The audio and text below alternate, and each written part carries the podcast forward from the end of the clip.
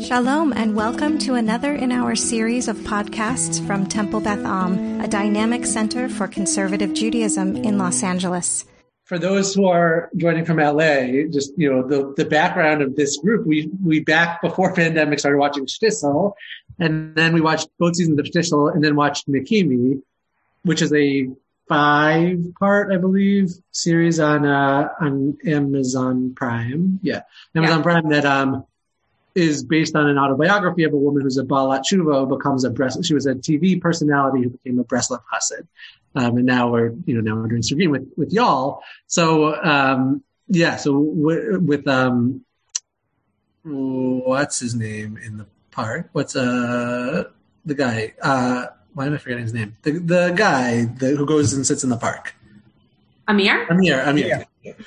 Amir, you know, um, right when he's going to the park, those the people there are presumably Breslov Chassid. Yeah, I mean, they, not presumably, they even quote from Rabbi Nachman. So seem pretty clearly to be Breslov Chassidim, who they're kind of their own Chassidim who um, are. They didn't have Nanach hats.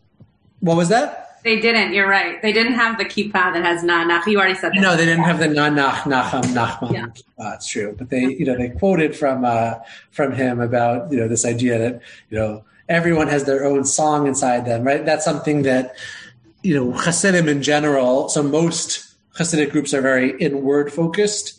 And the two big exceptions to that are Chabad and Breslov in very different ways, um, which are very outward focused and both also don't have living rabbis. Um, so it's sort of they're interesting Hasidic dynasties in that they're not really dynasties. They're sort of continuing the thought and the the ideas of rebbe, rabbis who are no longer living. Um, with Breslov, Rabbi Nachman, who died, you know, 200 years ago or so, um, and very known for kind of dancing, singing, often a lot of drug use, and there's sort of that like fine line between um, you know, and people who study, you know, historians who look at Rabbi Nachman say he was probably bipolar. Uh, there's a lot of similarities between his writings and kind of, you know, the mania and depression back and forth. Um, so often it's kind of a, a, something that attracts people who are more like those guys in the park, a little bit kind of not in this world so fully. Um, if that, you know, that makes sense. Um, so yeah, so that, that's what um, how the group that he ends up with. Okay, um, so should we jump into this episode and what we're going to talk about? We can do that. I mean, it connects. So yeah, definitely. Yeah, yeah. No, I just mean the yeah. what we're going to yeah. talk about in this episode. Yeah, yeah, yeah. So, okay. Do you want to? Do you want me to introduce it, or do you want to introduce it? Go for it. Okay. So we um, we decided that we were going to talk about head coverings, and I'm specifically not saying kippah, um, because we're going to talk about all kinds of head coverings, and I even brought props, which I'm very excited about. Um, and uh, so I'm glad that Norm's also excited. Um, so we're going to talk a little bit about what different head coverings mean, what they might signify, what we saw in the show. Uh, as you saw, he he didn't, uh, Amir didn't have his kippah and thought that people weren't saying Shabbat Shalom to him because he didn't have his kippah. And then one of my favorite things that people do is run with, he ran with his tallis bag over his head, um, to get back to the shul, which Anyway, I just think it's funny. It's like when people put a tissue, like a sixth grader puts a tissue over their head so that they can say motzi. It's like, oh, all right, sure, fine. Um, but then he finds this kippah, and we're not really sure who gets the kippah from because the gabbai doesn't seem to remember that person, or it seems like Eliyahu Hanavi. What? It's an Eliyahu Hanavi. Sure. Um, oh, yeah. Whatever. It's one of those Eliyahu stories, you know. It was mystical. Yeah. He was right. I was just about always Eliyahu, Eliyahu always is the presence when we don't know who it is. Right. Yeah. Yeah. I just wouldn't expect it in like a 24th century film, but yes, sure. In in our liturgy, that is true. I will give you that. Um, anyway, so we're going to talk about the different head coverings that we saw both in this show, but also in general that you might see around. So I'm going to let Rabbi Pernick begin because his head coverings have more to do with what we actually saw in the episode, and then I'll chime in uh, with some, some, some talk of of uh, female head covering. Great. So Norm brings up a great point in the chat. Isn't Srugim a reference to a specific kind of head covering, Yeah, which is yeah. yes, it is right. Um, right, which is a kippah like mine that's knitted. Did you see Um, the, picture that I sent you? I saw that you sent me a picture, but I didn't. I didn't. Okay. You can, yeah, I'll share it. Yeah. you can share it. Um, and that's a way of referring to people, right? They're they're referred to as srugim because they are people who wear a kippah sruga, knitted kippah, um, and you know there are all kinds of signifiers sociologically, right? None of none of this is halachic at all, at all, at all. Even wearing a kippah is not halachic. Um, there's no law that you have to wear a kippah, um, but the there's so many ways in which uh, identities are sort of projected on people based on what kind of kippah they wear. Remember one when I used to live in Charleston, uh, South Carolina, one of one of my rabbis talked about how in an interview he was asked, it was, I think it was a phone interview, and they asked what kind of kippah he wore. He said, said, I think if you're asking me what kind of kippah I wear, I'm probably not the right fit for you. And he wore like a black velvet kippah. He was, he was pretty Haredi. Um, but he said, you know, sort of like, I, I think if, if that's, you know, if you're really looking for someone who fits a box that neatly, like I might not be your guy. Um, and, the, you know, we see here, obviously, in the episode, um, the way in which, as soon as his kippah shifts from a, you know, the kippah sruga to the more Breslover style kippah. Again, it's not, it's not a real Breslover kippah. It doesn't have the the little stuff on top and the na nach nachman, you know, um, words on it. But stylistically, you know, all of a sudden, he's now being looked at differently, um, and people are assuming all kinds of things about him, you know, based on on the kippah that he's wearing. And I think it's it's like really an interesting experiment. And I know people have done that. Right? There was a story a couple months ago, not a good story. Oh, maybe it was uh, like someone who went and wanted to experience. They're studying for conversion, and so the rabbi said, you know, just he, the, you know, the guy said, "I want to experience." You know, they say when you join the Jewish people, um, you know, do you know that we've always been oppressed and you know, uh, all, for centuries and all of that? So you know, I want to see what it's like. And he wore a, a kippah to the supermarket and and started getting yelled at by the person behind him in the, in the supermarket in the grocery store for you know for being Jewish, even though he wasn't actually Jewish yet. Um, so it's you know that's the difference between wearing a kippah and not. And you know, for me personally, I started to wear a kippah all the time when I was in Israel. Um, I guess two years before starting rabbinical school, and it's interesting to see. You know, for me. Um, I noticed, you know, before that I would wear it if I was like studying and then I would take it off. But it was like Sukkot time and Sukkot, you know, you're going to eat and the time you go to eat, you're in a sukkah, you're saying a blessing on Leishev Basukah. I was like, you know, you keep it on. And even noticing, you know, you stop by a falafel place and the person, when he gives you a falafel ball, is that, you know, they always give you one to taste. Say, you know, shakol, shakol, you know, there's like, or you'd walk into a McDonald's to get an ice cream cone. And that, like I, at that point, was fine eating a McDonald's ice cream cone in Israel, even from a non-kosher McDonald's, because I knew that ice cream was kosher. Right? You know, and uh, you know, started walking towards a place, and the the people inside you know, behind the cash register, "Lo kosher, low kosher," like it's not kosher. It's like I know. I'm walking. Um, so it really does sort of mark a you know, it, it sort of marks a status in interesting ways. Uh, I mean, the difference between wearing and not wearing, but also, um, you know, what type of kippah you wear. And Can I show that? Can I show that picture now? That please, and then you can you can go through it. Um, can you share? I, yeah, I'm just trying to show up. There we go. Can everyone see this? Yeah. I don't see any nods. Yes. Anyway. Yes. Okay. Great. Okay, I like this. Okay, great. So I crochet. sent it to you so you could share it. You could have taken all the credit. I didn't read it. Um, so, cro- okay, interesting. So, crocheted says, you know, so this is the type that um, that Amir typically wears. You know, but like, uh, you, know, you might differentiate between you know a colored crocheted versus a non-color. You know, I wear a black crochet. Does that mean you know more uh, Haredi? I don't know, but you know, so crocheted the kippah sruga is sort of associated with it says religious Zionism, modern Orthodox conservative Judaism. So okay, everything, you know, um, which is kind of kind of true. There, you know, someone who wears that kind of kippah is not Haredi. You know, I would say they seem to, you know, it's not something that Haredi Jews typically would wear, but anything else kind of fits. Suede is interesting. That's kind of like a bar mitzvah kippah. So it says modern conservative, modern Orthodox conservative reform. I, I feel like that's something that usually is worn by, um, you know, it's like a bar mitzvah kippah. It's not something that people who wear kippah all the time normally wear. So um, I don't know what's what's terylene. I don't know. I was hoping you knew. I have no idea. Okay, um, black velvet is classic. You know, yeshivish Hasidic Haredi. Um, my uh, you know my dad's on the call as a reform rabbi, and, and, there's been times when people for their bar mitzvah kippot have like gotten black velvet or like something that looks like a black velvet kippah. It's really interesting. So it's like, oh, that's surprising. Um, that you know, but um, they they did leave out the shrine. Well, I guess it's not a kippah. It's fair.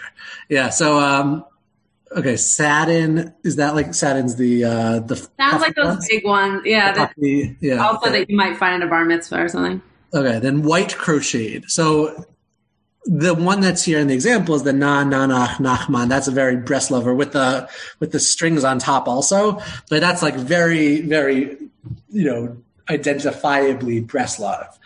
Um, but at the same time, you know, white kippot in general, the the white crocheted. Um, for one thing, is is on Shabbos. A lot of people who wear colored kippot during I actually do this too. Um, who wear colored kippot during the week wear white kippot on Shabbos. It's just like a Jerusalem thing also wear white shirts. It's, it's just a Jerusalem thing. Um, but yeah, the knit pom pom is for that's like very distinctly Breslov. Um, okay. Bukharian are popular children because they stay on your head. I have some of those at my my parents' house. Um, Yemenites. It's like the really stiff. It kind of looks like the same shape as the satin one, but it's like a really stiff fabric. Uh-huh. Okay. I think, yeah, I think so. I think so. Um, but yeah, I think, you know, there are ways just, uh, you know, I think in modern society, we, not in modern society, in, always in human history, um, we look for ways to judge people as soon as we meet them, you know, and to put them into a category, which is not necessarily bad. You know, you want to you see someone coming at you, you have ways psychologically of sort of making a snap judgment of like, is this person safe? Uh, or should I run? Like, is this person someone I might be friendly with, or should I, you know, should I be wary of?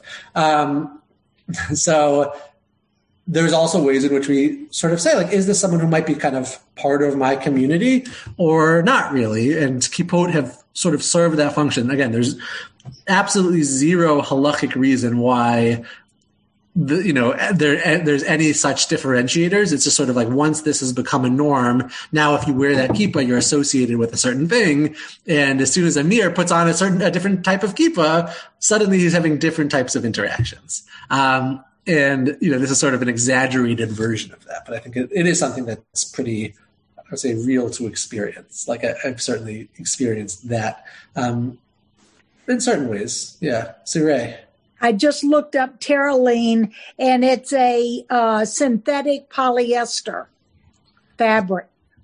Okay, now now I'm interested. So I'm gonna look. I'm gonna look it up as well to see, because um, I, I, probably when I see it, I'll be like, oh, that kind of kippah, yeah. um, so, are those like the kippahs, like the the ones that that they use at like funeral homes that you can just like the those are made up. Rabbi Barbara is shaking her head yes, and your dad is shaking his head no. So very good. I, will show you. I'm going to share my screen uh, so I can show you. okay, mixed signals. So this is this is a terylene kippah. It's not thin like the funeral. Oh, okay, okay. Um, it's a thicker it's a thicker fabric. Got it. And yeah, so there's like the funeral ones which are very thin, and you know, and we saw earlier with Nati's friend in the yeah, yeah, yeah. area you know, this is something that, yeah, I mean, it's, I didn't know what that fabric was called, but terylene apparently. But yeah, uh, so it's also Haredi. oh, these are the ones that have like the clip in, you know, you know how that's like a thing out for kids? Some, yeah, some do.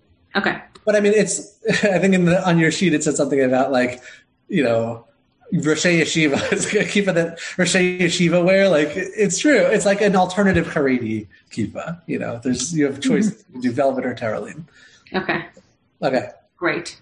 my my uh, presentation is now. I'm glad. I'm glad to add that to my vocabulary. Okay, my presentation includes props.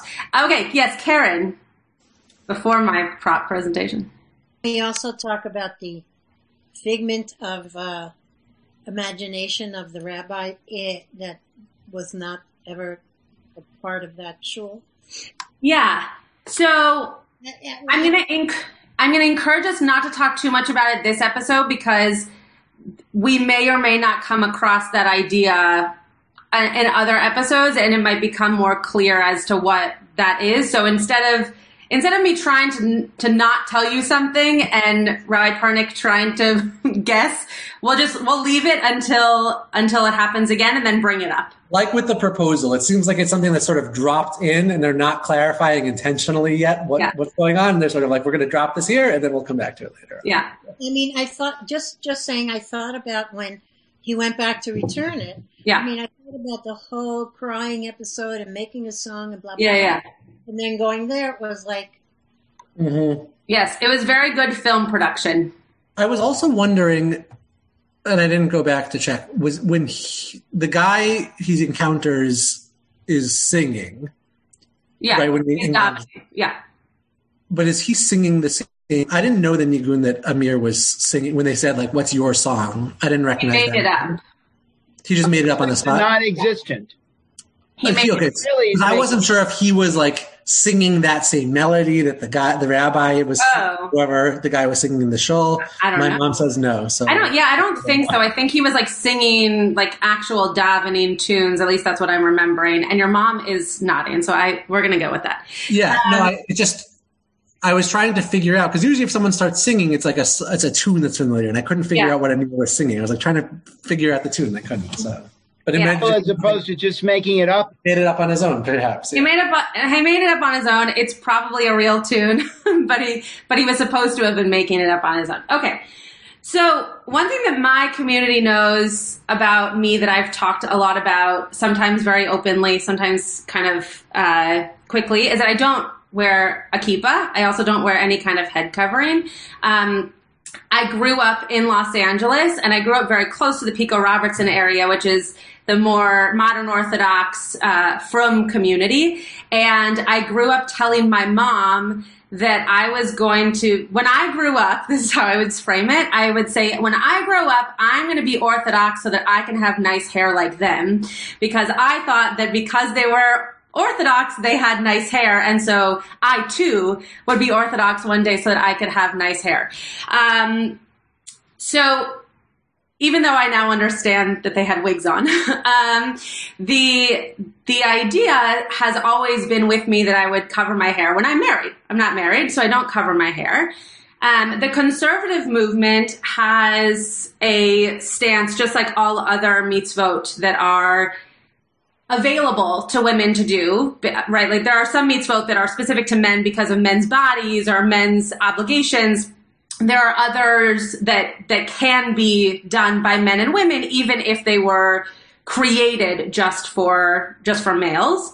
Kippah is one of them. So in the reform and the conservative movement, women are encouraged, uh, are suggested, are are um, allowed to cover their heads. I remember when I was a Rosh at Camp Ramah, that one of the many conversations that we had around this was should we tell girls that they have to because we tell boys that they have to, right? I grew up going to Jewish day school where boys got detention for not having a kippah, whereas I was never told to put a kippah on a day of my life. So should girls have to if boys have to and we're trying to be an egalitarian society? So when I was bat mitzvah, I was told that I had to wear a kippah on the bima because I was going to be reading Torah. So this was the kippah that I wore because I did not want to wear a kippah. So it was like the girly version of a kippah. I'm sure many of you have seen these, and many of you might even have these. Um, it has a clip in the back, and I would just put it on my head, and I wore this. Um, correct norm. Norm was saying that it's a it's not a mitzvah, it's a minhag. I'm just saying. Oh yeah, yeah, that's correct. Okay. Um, which is why I said it's correct. So then, what I stopped wearing a kippah after my bat mitzvah because no one, no one was telling me even when I went up to the bima that I had to cover my head. It was really something that the shul that I grew up at was telling us to do for the for the bar bat mitzvah kid. When I went to Israel, I knew that I was going to be a rabbi a few years later, and that I would be in situations in which I would be asked to cover my head. Um, I don't love wearing a kippah, probably because, quite frankly, I grew up with all brothers. I have three younger brothers. And I also grew up in schooling where boys were told to do these things and girls weren't. And so in my mind still, I'm sure if I went to therapy, I could work through this, that, that these things are very male. These things are very masculine to me. However, I went to a kippah store on Ben Yehuda and, um, and I got two kippot. I got one that is black that I'll show you here. It's like a little, a cute little, it's like knitted very nicely and pretty and looked more feminine to me than not. Um, that if I'm told to wear a kippah during the week, I will wear this because I like that it doesn't stand out. I have dark brown hair, so I like that it doesn't stand out. And then I have a white kippah that I keep in my Shabbos talis bag, which is not here, so I can't show it to you. Um, and I wear that one if I'm told to cover my head. I, in my current job, am not told that I have to. Um, as my congregants know, there is in the bylaws, women are supposed to cover their head when they go to the bima, and I just learned that recently, and it's something that I've thought a lot about, but I've we we've uh, spoken enough about it that that everyone's comfortable with uh, my practice, and but if there if I'm doing a bat mitzvah, which I will be doing this Shabbat, because the bat mitzvah girl is being told she has to cover her hair with a kippah, I will wear a kippah without asking any questions. I'll come to the service wearing a kippah. I will wear the kippah very proudly because I think that is, it is important. Hi, Verid. I think that it is important as a female role model and female rabbi to show that this is something that I will do, um, even if I don't have a whole existential conversation with the bat mitzvah girl about why it's not my practice. So I always wear a kippah if the bat, if there is a bat mitzvah. Um, I don't wear one if there's a bar mitzvah. We could talk about that another time. So I want to show you other other head coverings that women are using these days. So there's obviously a shaitel, right? You could you could wear a wig and cover your hair. As as those of you who saw unorthodox saw there are also extreme orthodox movements where the woman shaves her head so that there is not any hair that could ever be seen. Um, also, in listening to some going down rabbit holes after watching unorthodox, um, there are also some women in those movements for whom they know that others are shaving their heads and they recognize that because they're wearing a shaitel and sometimes let's call it tichel, like a um, scarf over the wig that is very hot. so to not have hair also and three layers, you know, to your skull that, that to not have hair, um, is sometimes a benefit. It's not the reason why they do it though.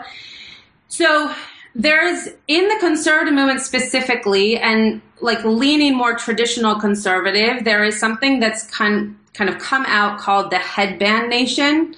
And so I wanted to show you a few different things that, again, I'm not, I'm not married, so I don't wear these things for these purposes, but I'm going to show you what they could look like. I guess if like my husband walked through the door right now, I'd be very prepared. Um, but so here's a headband, right? That just, it has a little bit more fabric than just like one of those wire headbands that you might see young girls wear. Um, this is also a thing. It's very popular in Israel when it's cold, which is why I have it, because it goes over your ears, but it also has more thickness, I guess, to it. And the idea behind Headband Nation is that you are you are covering your head like a kippah would cover your head, but in a more effeminate way. And so you are showing reverence for God for a moment that you are in. Some people wear it all the time by covering your head, just like a man would cover his head with a kippah, but you're doing it with something that, you know, Rabbi Pernick wouldn't be caught wearing this, but I would because it's a feminine garment, right? Or do you want, you can wear this. I, will send it. Um, okay. The other, the other thing, and I can't remember why I bought this hat it might have been because of our LaFell trip, but I don't remember. We were told we had to cover our hair no matter if we were married or not, and I didn't have a hat. So I bought a hat in Israel with my friend Sarah. And this is, I've never worn this again because it's a, it's a, it's a hat like that I would cover my whole head with. Um, and this is something that you might see women wear just over the top of their head with the hair out, or some women, depending on their religiosity, would put their head all the way inside this, Their which hair, their hair all the way inside, not their head all the way inside. their their hair their head is funnier though. Um, their hair. now I kind of want to see if I can put my whole head in. Their hair all the way inside this, um, which is the reason that I had to buy it because I needed something that covered my whole all my hair. Um, Nala or something? I don't know. I don't know why I have it. I have it and I bought it in Israel and I don't remember why. But it must have been Lafel because Sarah was there. So, um, so that was all a very in-depth um, presentation with props, which I was excited about. But I'm happy to answer any questions. I think the one thing that I will say that that um, kind of makes me different than others in the conservative movement, like the cantor of our shul wears a kippah every day, um, is that for some reason, and again, I think this is based on how I was brought up, kippah just isn't my thing. And uh, it's not something that I feel comfortable wearing. It's something that when I wear it, I don't feel any more connected to God or any more religious or any holier by wearing it. In fact, I typically am very aware of the fact that I'm wearing it, um, which is distracting. And and it's something that I look forward to when I get married, being able to cover my head. And so in not covering my hair, that to me feels like like a thing to look forward to as opposed to something that I could do now um, and would never change that's very different for a lot of different conservative women. Those who belong to Beth Am know that we have women who come to shul with hats every week. We have women who come to shul with their heads completely covered every week. We have women who don't wear kippot, and we have women who wear kippot all the time. So I think the conservative movement, and I'm sure um, Rabbi Perna could speak to the to the reform movement as well, that that women do a lot of different things um, in terms of how they cover their hair. Yeah. Okay, I would encourage. uh, I mean, if we uh, open up the floor now, it's, um, we've sort of been in yeah a good amount of talking. But Bonnie, I see you have a you're muted. Now. Josh just told me that I talked a lot. Yeah, Bonnie. Oh, we both of us, you know, we presented. So now, yeah, other people have thoughts to Thank share. you. Very nice. Very nice. Um, you've talked about types of head coverings and habits, but you haven't discussed the law. Where is it written in the Torah about head coverings, and is it or is it rabbinic? And um, what what what is the reason? And what is the reason for the head shaving among certain um, Orthodox women? Is that totally modesty, or is there some other Jewish law concerning that? Yeah. Sure. So I can get started on kippah. So, um, as when Norm commented, you know, saying it's not a mitzvah, and I said correct. There is no law in the Torah, nor is there a law in the Mishnah, nor is there a law in the Shulchan Aruch or in any other code of Jewish law saying that you have to wear a kippah. Um, it is so in the Talmud. There's a few stories. I can actually put them up on the screen. Um, here. So there's a couple stories about um, in the Talmud about people wearing kippots, rabbis in the Talmud. So, for example, um, there's a story that Rav Huna said he would not walk four cubits with an uncovered head. Um, there's then this great, st- again, this him saying that he would do it. Um, there's a story about these astrologers who told Rav Nachman Bar Yitzchak's mother, "Your son will be a thief," and then because of that, she, his mom, didn't allow him to uncover his head.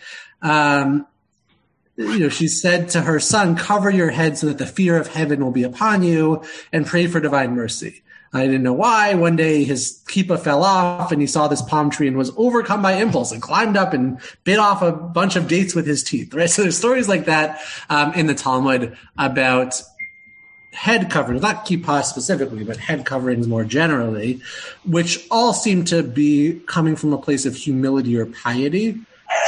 Um, and all relates. And I can, you know, there, I can show more sources if people want to see, but they're all things that individuals are saying they do as a way of remembering, either remembering God is above them or um, sort of in some way demonstrating a yirat shamayim, like a, a, fear of sin. Um, but none of it is required. It never says in the Torah. Never again. All of these are rabbis saying it's good to cover your head because it's a sign of humility, just like walking bent over and not with a you know not standing up straight.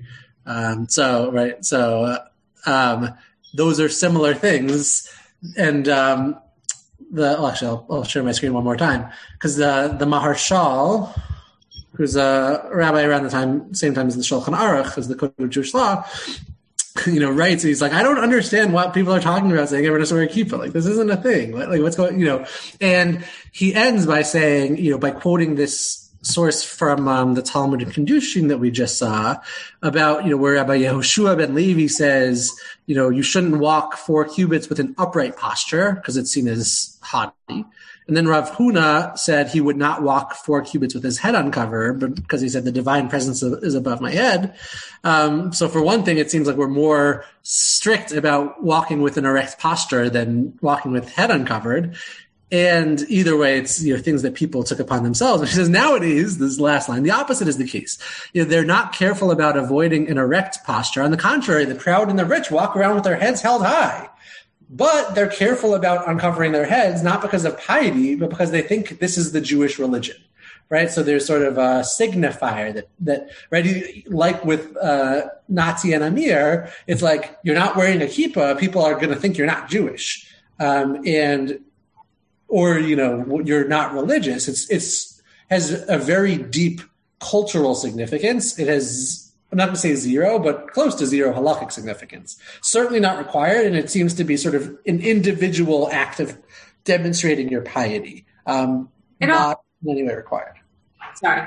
It also is something that signifies that you're Jewish, right? When we went to Ramallah, um, the the men were not allowed to wear kippot; they had to wear hats because they were not allowed to show their religion on the outside of them, right? And so I, that that is one of the things also that when talking about kippah and this idea that just because it's a minhag that's been practiced so much and then become this kind of category of minhag kehalacha that that we know that you will continue to do it because it allows you to also affirm that which you feel on the inside, on the outside.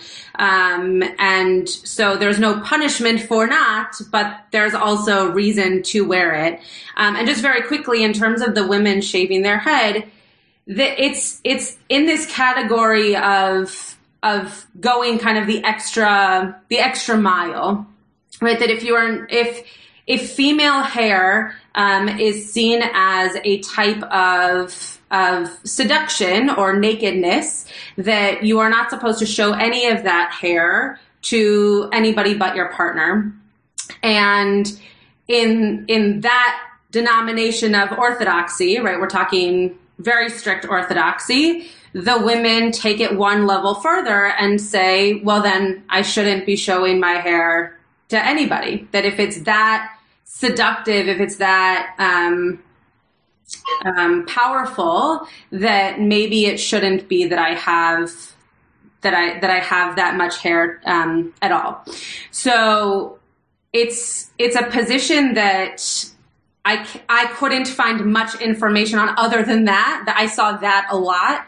Um, when I looked it up. But then again, as I mentioned before, there's also women who talk about how because other people are doing it, they recognize that there is something that is also easy about it because they're not going to be showing their hair anyway.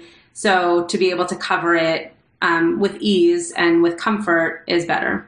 Well, just if I could say quickly, yeah, I, I see that Barbara also have. Um, if they shave their heads, then why would they need to cover their head at all? Because there's no hair there. Well, so I think the idea really is well, covering your head, right? So even if you're bald, you still can cover your head, right? Men still cover their head even if they're bald. Sometimes they cover their hair because they're bald. Um, but the, uh, you know, I think in the Haredi context with women, there's this idea that, you know, the mitzvot are things that everyone is supposed to follow. So, okay, one way of demonstrating your loyalty and fealty to God is by observing the mitzvot, but like, how do you show you really, really love God?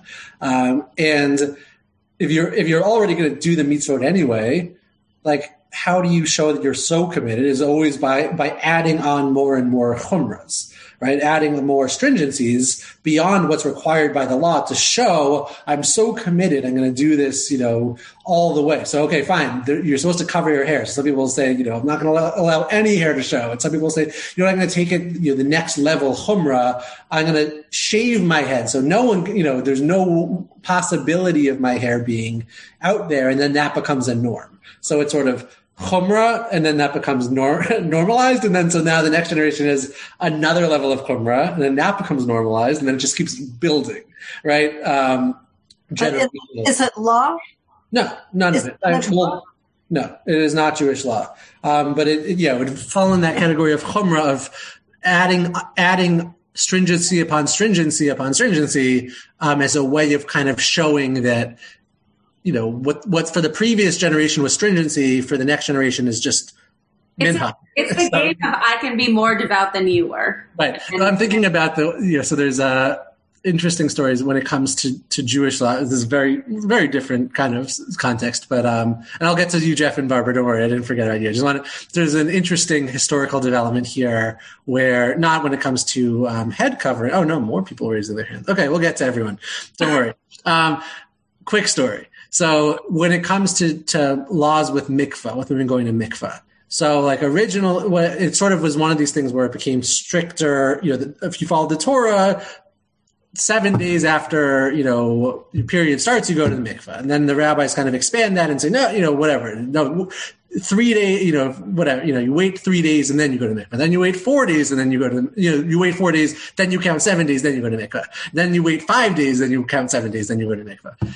Um, and so Maimonides talks about a minhag that developed in, in his days of women when their period started waiting seven days, then starting to count seven days, right? The Shiva the seven days, and then going to mikvah. So ultimately, waiting 14 days before going to the mikvah, which it was sort of presented by the women as like we're being machmir, we're adding chumras, but was also a form of birth control. Um, and he, you know, you're saying this is a terrible thing because, you know, by adding on all these chumras, you're actually not allowing babies to be born. So, and, and probably the women knew that and it's probably why they were doing it. But, um, you know, there's like those, uh, the downsides that can happen of, uh, you know, of adding stringency upon stringency is sometimes it's actually you're like ultimately doing the opposite of what you were trying to do. It's funny that you just brought up niddah because I thought that you were going to talk about how there's also the reason that people that women will give in in those uh, in those communities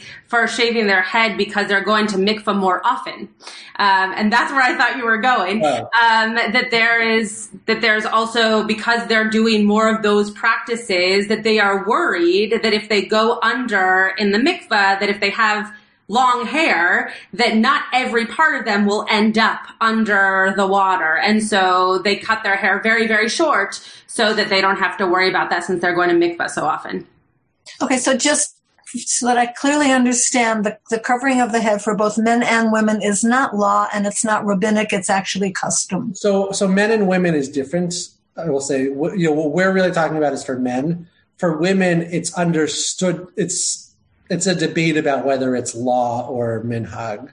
Um, it says in in uh, Tractate Ketubot that a woman, a husband can divorce his wife because she doesn't cover her hair. For that what? Oh, a man um, among the reasons. I mean, it's sort of giving examples of how we have no fault divorce in Judaism, and sort of in giving examples of you know a man can divorce his wife if he doesn't like her food, or you know it's sort of basically the idea of no fault divorce, but it includes within that if she goes around with her hair uncovered. Um, you also wouldn't you wouldn't find a woman in these communities. You wouldn't find a woman not covering her head. Whereas if a man, you know, dropped his kippah, it wouldn't be he would put it back on his head immediately, but it wouldn't be the end of the world. A woman would never find herself without her head uncovered. Yeah, I just want to know if it's a mitzvah and the commandment that a woman. So, so for women, it's more complicated. For men, it's purely minhag. For women, uh, right? It's like there are those who say it's a commandment and there are those who say it's not. And if you read the Talmud, you could read it either way, essentially, is what it comes down we can we can learn about this in Midrash Rabbani. How about that? yeah. Okay. So it's it's a debate. Okay. Um, okay. Let's. Uh, we, I know. Let's start with Jeff, and then Barbara, and then Norm. If Norm. Sorry. Yeah. little a little personal background. I grew up in a Reform synagogue in Worcester, Temple Emmanuel. Um, in those days, we all wore yarmulkes when we went into the sanctuary and bar mitzvah and everything. And then uh, through many years of college and graduate school, I didn't go to temple very much. But when I came down here and I joined another uh, Reform temple, I noticed a lot of guys did not wear yarmulkes. And I felt very uncomfortable, even though I hadn't uh, been going to temple much. I just felt very uncomfortable. So I do when I go when I go to shul. I wear a yarmulke all the time, but you know a lot of people don't. It's just how habits die hard. Um, you know, you don't. Again, it's not a law, uh, and it's not even customary at uh, gates of prayer that, that everybody wear a yarmulke. But but I grew up like that, and it's just uh, you know it stayed with me. And I did want to show you one other thing in terms of yarmulkes. The Red Sox kippah with Red Sox in the background. It's, pretty know. yeah, perfect. That's uh, yeah, beautiful. Dad, do you want anything you want to say about Kippot in the Reform movement, and, and um, just a brief? Going to make a brief. No, I was I was the assistant rabbi at Temple Emmanuel Right, in Worcester right, from or right. Worcester Yeah. from uh, with Stanley Davids in 1982 to 85. So my gosh. um, uh, uh, if I'm also interested if there's like a little bit of the um, sort of within the reform context because I know originally people did not wear a kippot and that was a thing and then it kind of changed over time. yeah, I mean I I think you know the the variety of kippot you saw before, you can see all of those in any reform service because they're not being worn to indicate a religious philosophy. It's it's really more style. And I have most of those just you know on my shelf behind me, and it's kind of a question of what am I wearing that day and what color coordinates and etc. Um, but um, you know it's interesting because when I grew up, I mean I remember back in my bar mitzvah, which was in Detroit, and um, I'm almost positive that I did not wear a kippah, and I don't think anybody did. Um, actually, the rabbis wore a, I guess it was sort of a talit, uh, may have been more of a stole, but now the norm is that you know most men will, but it but it varies, and I think it depends on the part of the country that you're in as well. Um, you know, up here in the Northeast, even in the very liberal Reform temples, I think most men will wear some type of kippah. Um, but in other parts of the country, I don't think that's the case. Yeah, in Los Angeles, the reform movements, I mean, the reform shuls that I know of at least, um, the, you might see more women wearing talit and kippah than you do men. Thank you, Dad. Okay, Barbara. I see Eileen also. Okay, mine is really a question, and I may have misunderstood when Rabbi Schatz was talking about the gold one that you had, the the gold, Yeah, the beaded one, yeah. not the one, no, not the one, not the one that looks like crochet crocheted. I'm No, talking no, no, about yeah, the bead, yeah. Okay. And I'm going to ask Rabbi Pernick, does The elder. you know what Jesse Wilson wears on her head? Oh, yeah. So Is that the same as what Rabbi Schatz was talking about? Um, it's different. So there's there's sort of different Israeli styles. What Jesse wears is a very Israeli style um, kind of scarf. So Israeli Right. women tend to wear their hair up more, um, and yeah, when people see the Wilsons, they think they're Israeli, and they're they're not. Um, but it's so one thing is what Rabbi Rabbi Schatz had like that the hats, which is one thing that you know often Israeli women will wear their hair up, covered by a hat. And then there's other styles, and I don't know all the terminology. I'm sure if my sister was here, she she would. This is, this is very fun though to hear you go through the terminology. yeah, because it's not a tichel. I like it's yeah. I Yeah, know. and I don't know. I mean, my thing about it is um, both uh, Rabbi Greenberg and Rabbi Tobolowsky's wife wives wore those, yeah, right. and My, my predecessors. and also um, Are you talking about like a wrap? Is that Yeah, the word like that you're looking Ethan and Ethan's wife. I'm blanking on Ethan's last name, but who Yeah, was Lyndon. He's Like a a- conservative rabbi. And she also wore them. And I was like, I must have missed something living in Texas because all of a sudden it seemed like Orthodox and conservative women Yeah. were wearing these head cover. They, Yeah. they look like scarves, but they're I know ex- yeah, I know exactly what you're talking about. Um, typically, women who are wearing them will will call them wraps because what they do is they literally are a big piece of fabric that you can wrap in different in different um, directions. Uh, and the reason that the reason I think that conservative women started wearing them is because they look nicer um, than what they might have been wearing before. They're they're more fashion forward. They're often very beautiful designs. Um, as Rabbi Pernick mentioned, they they kind of have a, a modern entity to them because Israeli women are often wearing them. Um, so there's a market for them, and I think that that's how it kind of crossed.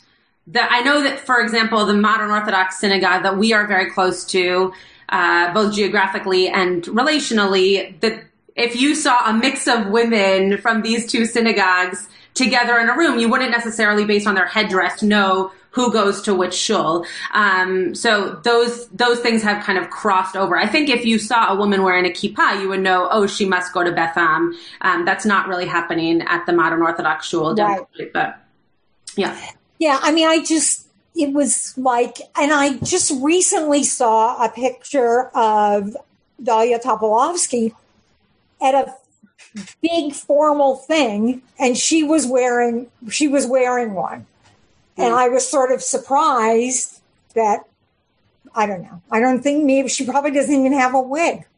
Right. Yeah, I think that's kind of become again a norm. I'm not going to say the norm, but it's and I think it really comes out of Israel, and then is sort of you know as this as things happen, sort of stylish in Israel, and the cool Israeli from women are where are you know do it, and then it you know it both you know Orthodox and conservative women are going to Israel, and they're saying, oh, those are cool, those wraps, like you know, and so Right. And they're not wearing some little schmata. matzah exactly.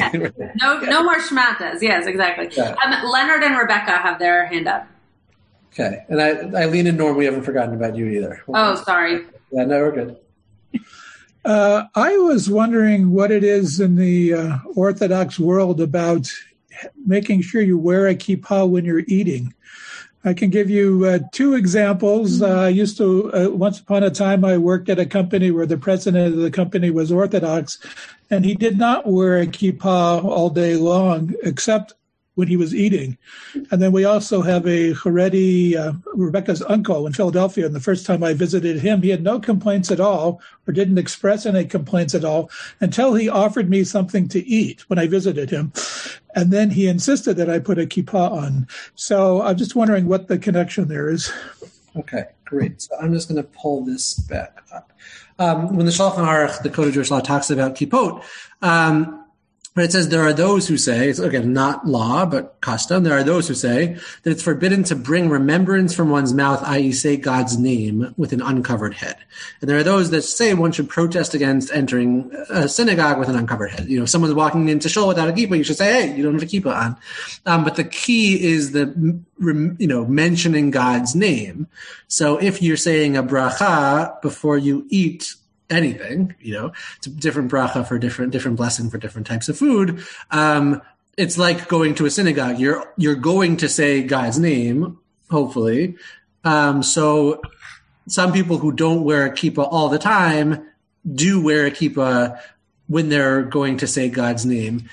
Where that exactly comes from is not super clear. Um, I mean, there's in in the Talmudic story I mentioned before about you know the mother telling her son to cover his head and you know cover your head and pray for divine mercy. So maybe it's from there. This idea of you know God will be happier if you're praying for you know praying if you have something on your head. It's not so clear, but that becomes an idea that specifically connected to mentioning God's name, which then becomes connected with eating and praying.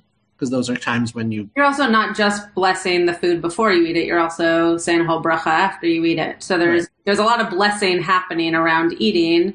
Um, and I know specifically at Ramah, the reason we have kids wear men, boys, wear kippot uh, at meals is because they also go right into mincha. Now, obviously, that's not the case everywhere in the world, um, but given the the the hour of things that they would be prepared to be in a prayer setting, even if it's not just because the food, but because prayer is going to follow. Okay, Norm. No. that, okay. Norm often has really good things to say, so it makes sense yeah. that we thought At he some did. point he had a hand up. Okay, Eileen, you're muted though. You're muted, Eileen. I want to tell a very funny story. Um, a reception was given at the Reformed Temple Sinai in New Orleans. Uh, I'm welcoming the new Catholic bishop to the community. And we attended, and Rabbi Cohn stood up and gave this very nice sermon, um, really stating his background as having come from an Orthodox family, but that had made the movement into the Reformed community and outlined all of his history. And then he welcomed the bishop. The bishop stood up and in his full regalia and said to Rabbi Cohn, um, after thanking him and all of the usual uh, normal statements, he said to Rabbi Cohn, however, I want to give you a gift because you come from a background in which it was appropriate that you wear a head covering. I am giving you my red beanie and took it off and put it on Rabbi Cohn's head. That's awesome. and I tell you, everybody was really hysterical. so uh, obviously, the Catholics revere having a head cover. At least by by the bishop. At least by the bishops, exactly. Yeah.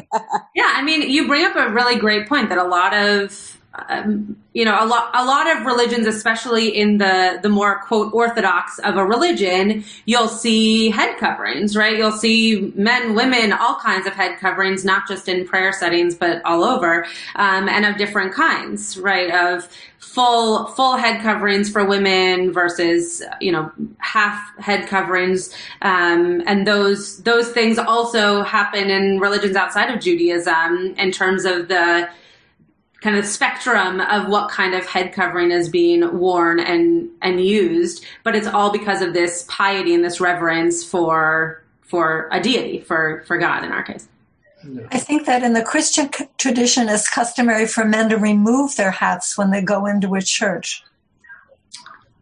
Uh, yeah, you, sorry, I thought someone else, uh, someone else was going to answer. I believe that you are correct. I, I know that there are different head dresses that leadership wear, um, but in terms of just someone who might be walking into a church, I know that that a hat specifically if you're wearing a hat you might take off a hat. They don't have a kippah. Um, but you would take off a hat to show some kind of um, honor. I don't know if that's still the case. I know that used to be the case and that used to be kind of the modest way of of showing uh, reverence for the space that you're in. I assume that it still that it still stands, but I don't know.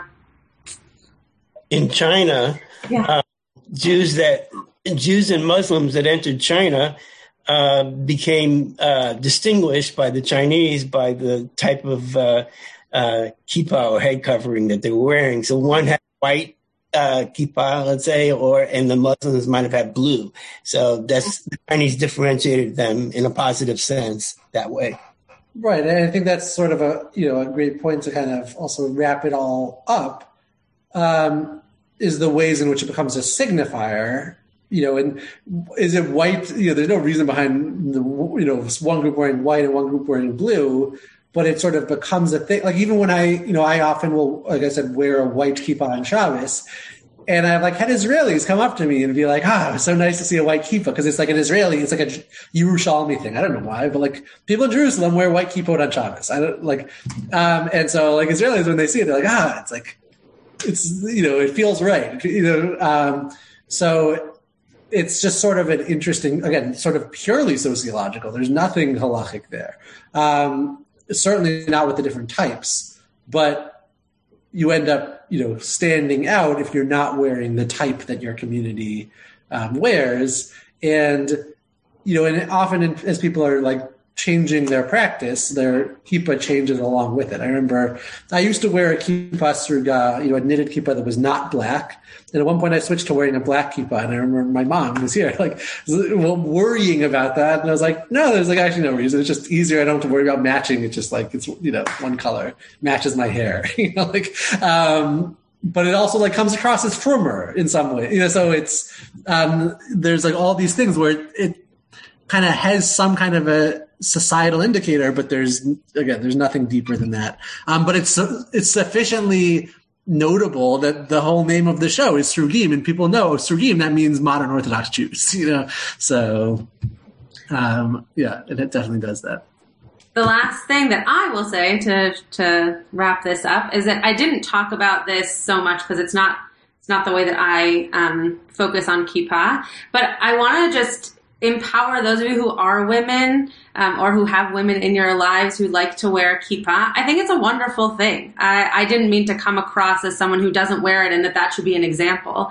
Um, I think everyone should be allowed to choose for themselves what is comfortable for them, whether that's wearing the doily of of days of you know your um, that that they could wear when they go up to the to the bima, or if that's no head covering, or if that's full head covering, whatever it is, or if that's a kippah. Um, I think any of those things for a woman specifically, I think are perfectly okay and and wonderful for women to be able to to have that as a freedom of theirs to be able to choose what to wear.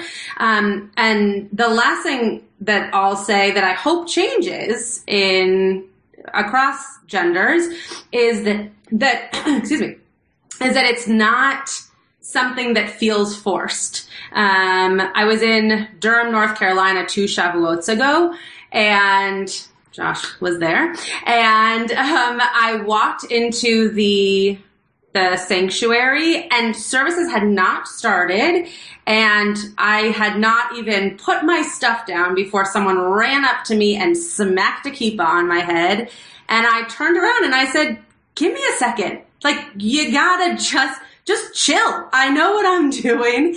And they didn't mean anything by it, but it comes across as very harsh um, when we say to people, this is what you must do, this is what must happen. And people who know what a kippah is and, and what it's used for are going to put it on because they know that it's a respectful thing to do. So I hope that as we're around children specifically and in school settings that we are not making students or adults feel like it is something that is pressurized or forced, um, but that they can learn about it and and learn why it's something that's important and can can help signify us as a people. Yeah, I'll just I want to make one more comment before coming to Karen because Karen so gets the last word. Yeah, that wasn't. By the way, you know, it was a different. Uh, you know, it wasn't my shul in Durham that. Uh, no, it was not Josh who came and slapped a kippah on my head. That is true. The, yes, the other the uh, yeah other. Sorry shul. if I, sorry if that was confusing. Yeah. No, but I was thinking about when you were saying that. Um, reminds me of my brother and so many to most. I would say most Orthodox men who are not married don't wear a tallis typically when davening.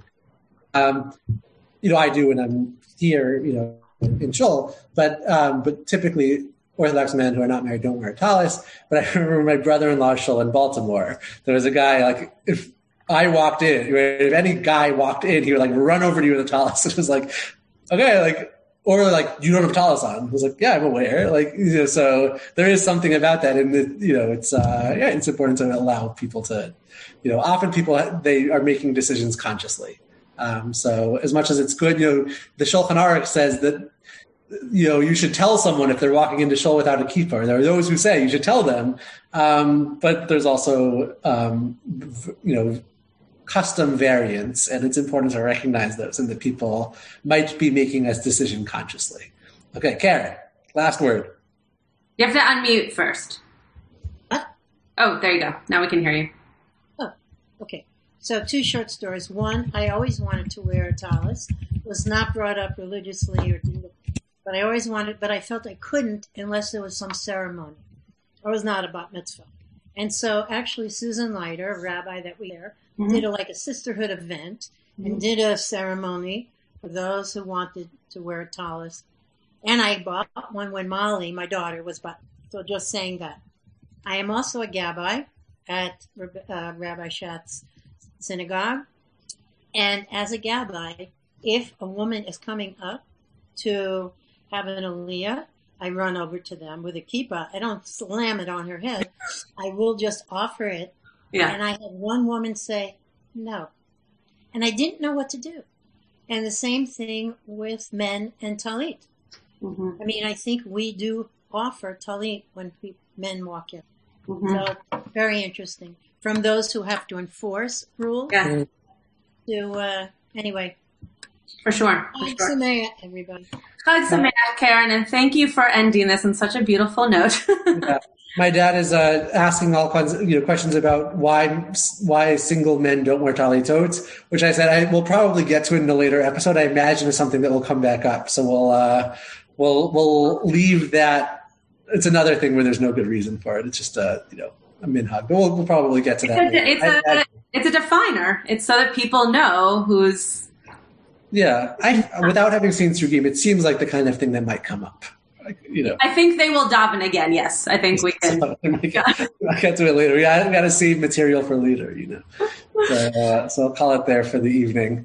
Thank you all for Enjoy, joining. everyone. See you soon. Thank you. You have been listening to another in our series of podcasts from Temple Beth Am, a dynamic center for conservative Judaism in Los Angeles. If you enjoy these podcasts, we invite you to write a review on the Apple Podcast site or wherever you get your podcasts. For more information about Temple Beth Am Los Angeles, go to tbala.org.